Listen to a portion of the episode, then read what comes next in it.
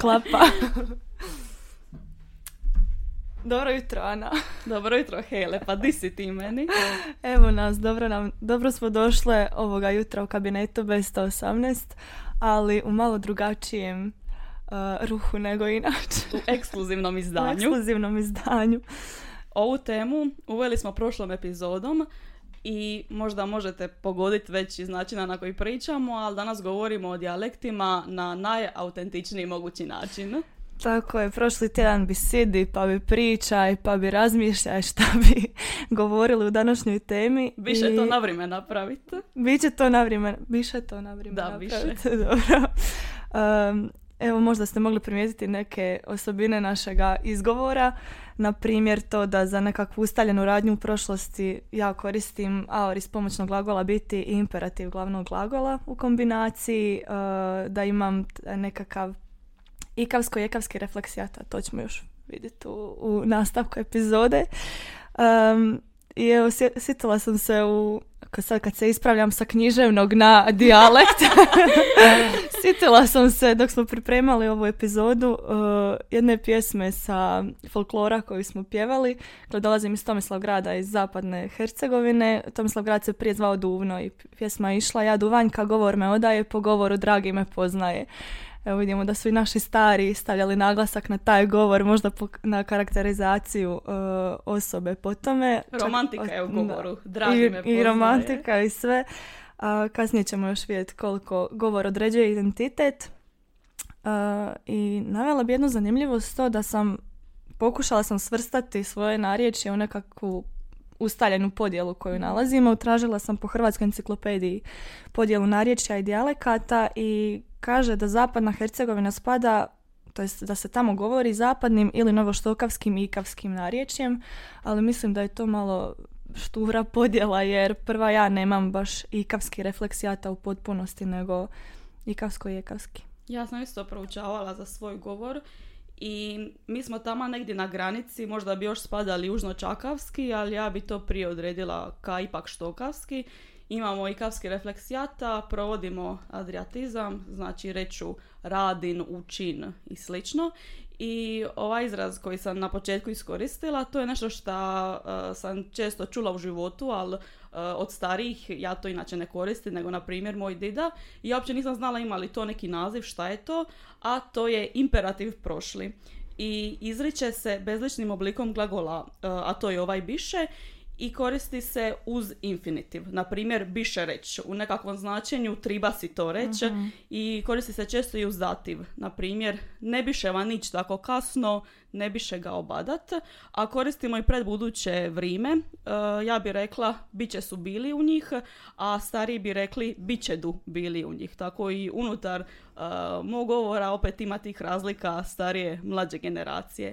I kažeš li ti ono, kad te neko pita, naprimjer, Uh, hoćeš li sutra u kino? Uh, ne, nego kao, ideš li sutra u kino? Jesam. Jesam, da. da, da to kažem i stvarno me svi onda pogledaju kao čudno. Ma, prvo mi skroz ima smisla. Nije mi bilo jasno šta im je čudno, ali da, da skužila sam to da, da je ljudima uh, očuđujuće takav način odgovora. Da, stilski obilježeno. Stilski obilježeno. Um, a što bi rekla kad bi se to našlo negdje na papiru, nekoj pjesmi? E, onda bi se stvarno fokusirala na jezik. Današnja tema nam je zapravo kako se percipira dijalektalna književnost u odnosu na književnost mm-hmm. na standardnom jeziku. I iskreno nisam uh, imala prije nekakva pozitivna mišljenja o dijalektalnoj književnosti, zato što uopće nisam bila dobro upoznata s njom. Ne znam za vas, ali mi smo u školi odradili možda dvi, tri pisme i to je bila posebna lekcija koja se baš zvala dijalektalna književnost, dakle trebalo se naglasiti da je to nešto drugačije. Imali bi onako jednu pismu na čakavskom, jednu na kajkavskom i to je to. Inače se ne susrećem, nažalost, dovoljno često sa pismama na dijalektu ili narječju ili bilo kakvom takvom književnosti. Nismo se nimi puno s tim susretali i uopće ne znam mogu li reći da imam određeni stav prema dijalektalnoj književnosti jer nisam mm-hmm. ni dovoljno upoznata s njom, niti stvarno vrlo smo je malo obrađivali. Na stilistici smo spominjali nešto oko toga, spominjali smo disciplinu vernakularna stilistika, uh, još ćemo se kasnije nje dotaknuti, ali da, mislim da je uh, potrebno posvijestiti tu dijalektalnu književnost. Slažem se. Bili ti kad onako, kad čuješ uopće književnost, to povezala s dijalektalnom? Bili pomislila da tu spada i dijalektalna? Sama riječ književnost? Da. Ne, ne, ne bi. Književnost je nekako uh, vjerojatno krivo gledano, ali mislim da svi pomislimo samo na ono što je na papiru. Uh-huh. Uh, I to ne na dijalektu, nego na standardu. A čini mi se slična situacija i s usmenom književnosti? Da, usmena se mora odrediti kao usmena, narodna, pučka. O tome govori Josip Kekez i kaže da se usmena književnost, dakle, određuje po tim nazivima, dok je za pisanu dovoljno reći samo književnost, jer se jel, podrazumijeva uh, da je ona pisana. Ali uh, Kekez govori o tom problemu da su to obje književnosti koje pripadaju jedno te istom narodu i ostvareno su jednim te isti, istim jezikom, samo što nije riječ o istoj književnosti. Dakle, one su, po, po njemu bi trebali biti istovjetne na razini književnosti, samo što se razlikuju stilski. Mm-hmm. I da ćemo danas često čuti da usmena književnost izumire, ali on to spoređuje, na primjer, sa Šekspirovim djelima, za koja kaže također da ne izumiru, samo što ih Šekspir danas ne stvara. Da, odnosno ona su u, u, i dalje su u optjecaju, a usmena književnost je manje u optjecaju danas. To ne znači da izumire.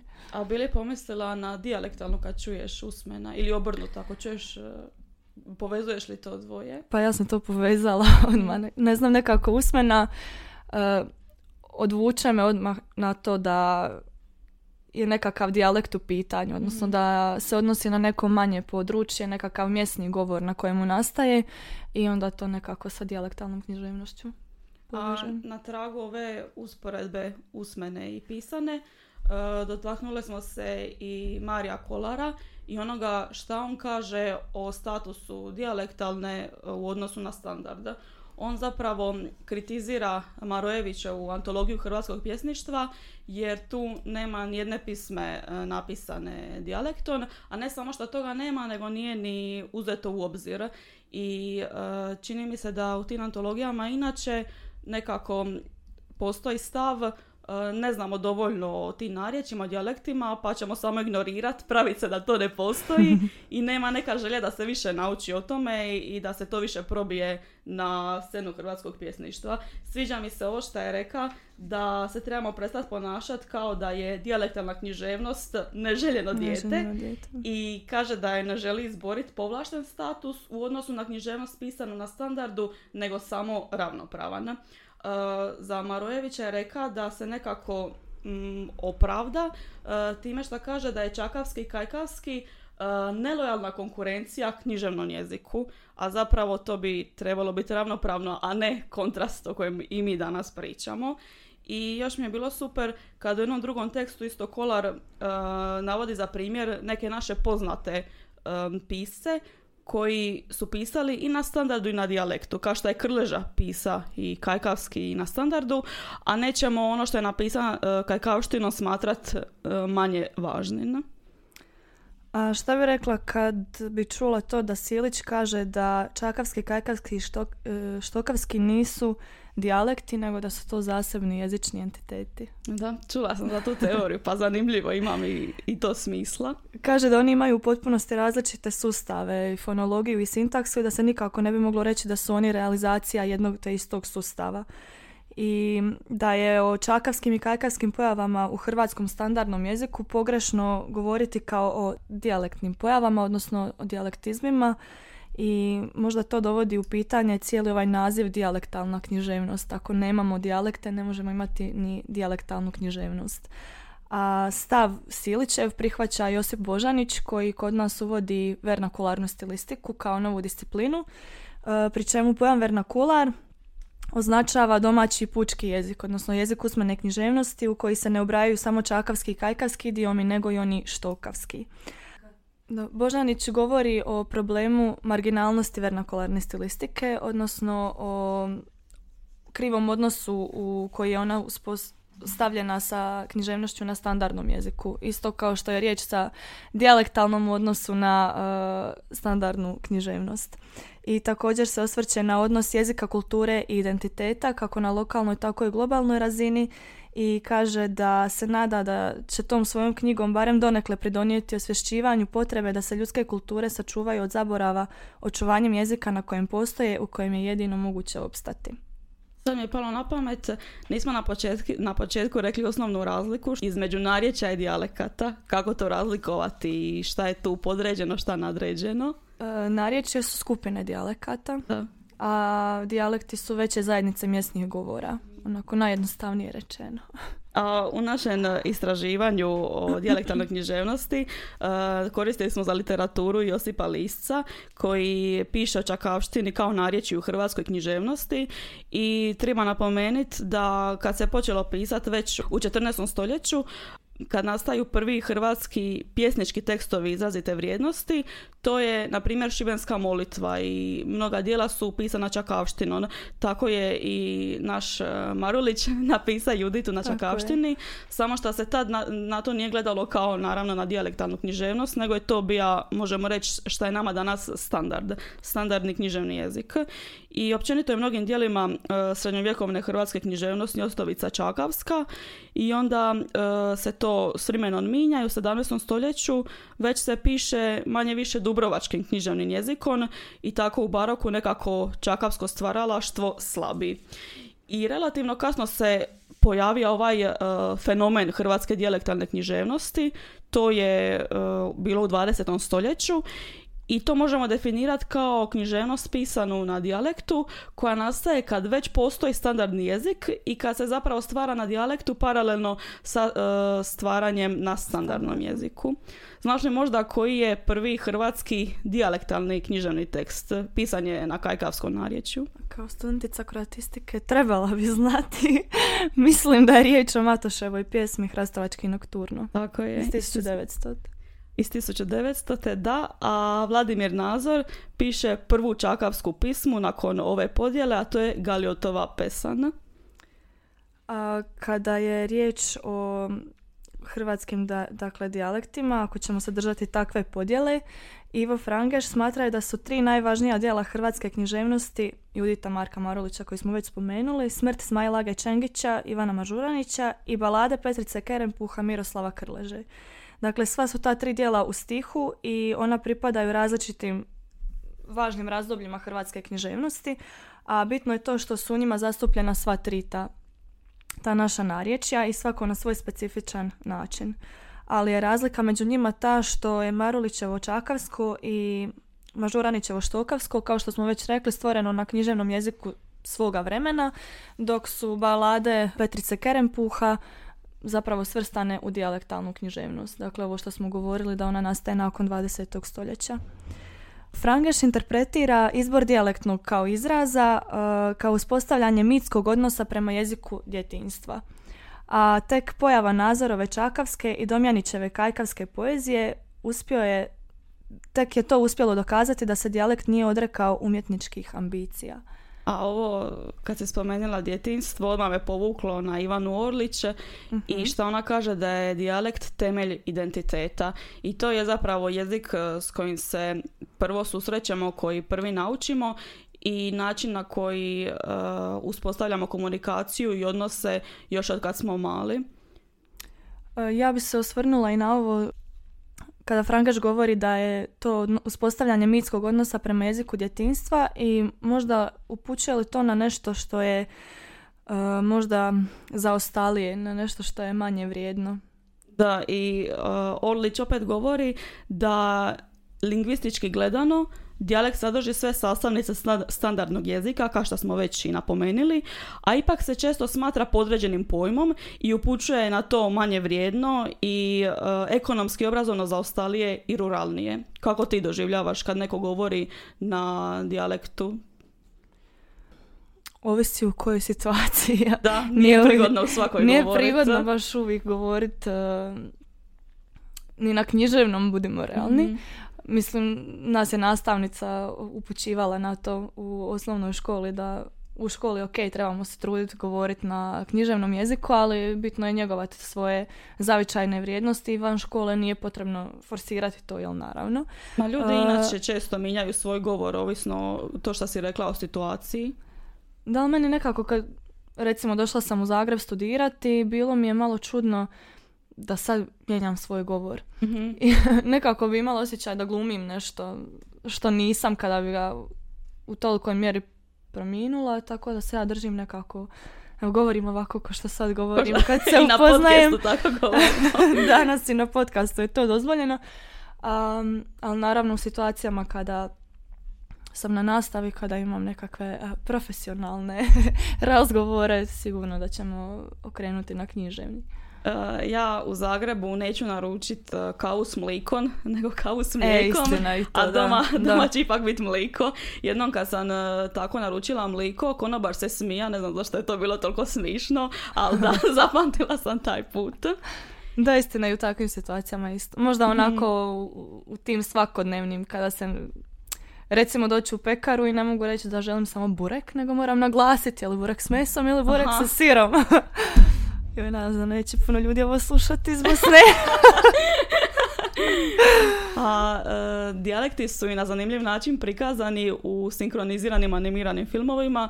Vjerovali ili ne, prije snimanja ove epizode e, u B sto osamnaest gledali smo Shrek dva, ali samo isječke. Shrek dva i Shrek četiri, tako je. A nisam znala da ima četiri dijela, znači četvrti gledamo ovih dana. I uh, baš me, kad sam rekla mami koja je tema današnje epizode, pitala me baš što ćemo govoriti o animiranim crtićima i spomenula je Šreka i rekla je ka Magare govori dalmatinski, a to uopće nije istina. Već ljudi, ljudima je to nekako u glavi i očekivali su da će Tovar govoriti uh, dalmatinski, a na kraju ima nekakvo kajkavsko narječje, nismo sigurni koji je to točno dijalekt, a Šrek je taj koji govori dalmatinski. Inače mi se čini da su u crtićima oni opušteni likovi ili tako neki morski likovi um, na, govore dalmatinskim uh, dijalektima. Da, ali to je vjerojatno stereotipna predodžba, mislim. Mm-hmm. I sama si rekla da se očekuje od Tovara da govori dalmatinski. Da. I sigurno smo se i mi sami susreli svjesno ili nesvjesno s tim da smo sami stvorili predodžbu nekome na temelju toga kako ga čujemo da govori. A prvi animirani uh, crtić koji je koristio različita narječja, to jest dijalekte, je uh, Nemo u Potrazi za Nemo, u Traganju za Nemom, nisam mm-hmm. sigurna kako smo preveli. I uh, to je tad bilo inovativno, jako zanimljivo što se uključuju uh, dijalekti u tako nešto bitno, nešto što će puno ljudi gledat, a opet je to, ima dakle i pozitivne i negativne strane, da. To što se ne pokušava pričati samo na standardu, što se uključuju različiti dijalekti, a do, od toga smo došli nekako i do tih stereotipa. Um, a što misliš kada, su, kada je u pitanju dijalektalna književnost, koja je glavna tema? Meni su u glavi zavičajne pisme, to jest pejzažne, koje u mom slučaju često opisuju more, obalu, mm-hmm. uh, ne znam, ribanje, ribarsko pregovaranje. uh, ali čini mi se da nam je tako i predstavljena dijalektalna književnost. To što sam rekla kad smo radili u školi, to je uvijek bio neki opis te prirode. Sigurno postoji i ljubavna i misaona, samo nismo dovoljno upoznati s njom. No, možda je i to jedan od razloga zašto me, kada kažemo dijalektalna, odvede na usmenu. Jer je i to, dakle, sama dijalektalna veže se uz nekakav zavičajni prostor. I baš smo pričale da nam se čini da Ankora napovija te neke stereotipe, jer ona piše onako kako govori na svom dijalektu, a piše o različitim temama. Da, i Ankorana je, dakle, moderna književnica, odnosno... Uh, ona stvara insta poeziju. Dakle, nju smo spominjali u sklopu naše prve epizode, a evo, spomenjemo je i u sklopu dijalektalne književnosti. I rekla sam da je more čest motiv kod dijalektalnih pjesnika, ali to je općenito kod mnogih hrvatskih pjesnika.